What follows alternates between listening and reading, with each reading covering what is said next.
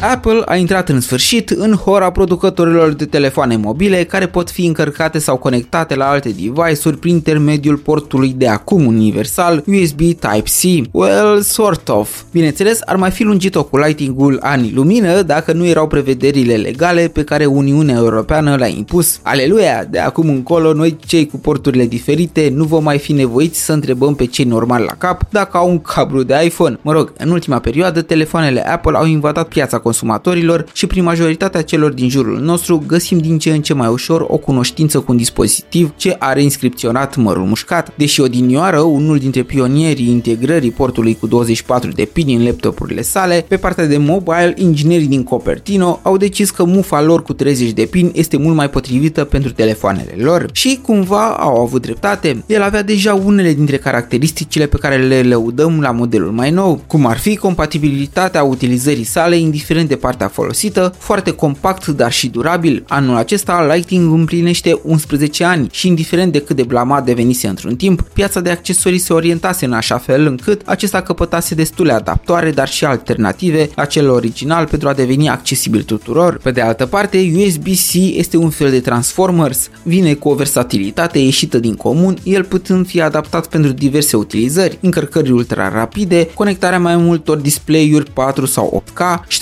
transferuri de date de ordinul giga și, deși pare universal, te asigur că cel mai complicat va fi să nimerești pe cel potrivit ție. Cum adică nu ai lăudat la început că vai, ce simplu va fi de acum încolo? Mm, da, și nu am mințit. Pe partea de încărcat, majoritatea lor sunt compatibile, dar dacă vei vedea un port disponibil într-un laptop și vei spune hop, ia să-l bag și eu aici, ai putea avea surpriza ca acesta să-ți dea eroare, el putând fi în fapt un DisplayPort și să recunoască doar ecranele. USB-UC devine uneori un fel de scufița roșie, toate arată la fel, dar fiecare poate veni cu o altă pălărie. Ce să mai, să-l stăpânim sănătoși. Bogdan este numele meu, ai fost la Short Tech News și abia în episodul următor discutăm rapid și despre marea întrebare pe care o pune toată lumea de la lansarea noilor iPhone-uri. Se merită achiziția lor sau numărul 15 este în fapt un 13 ghinionist? Vom vedea. Mulțumesc de prezență, rămâi pe frecvență, pe curând!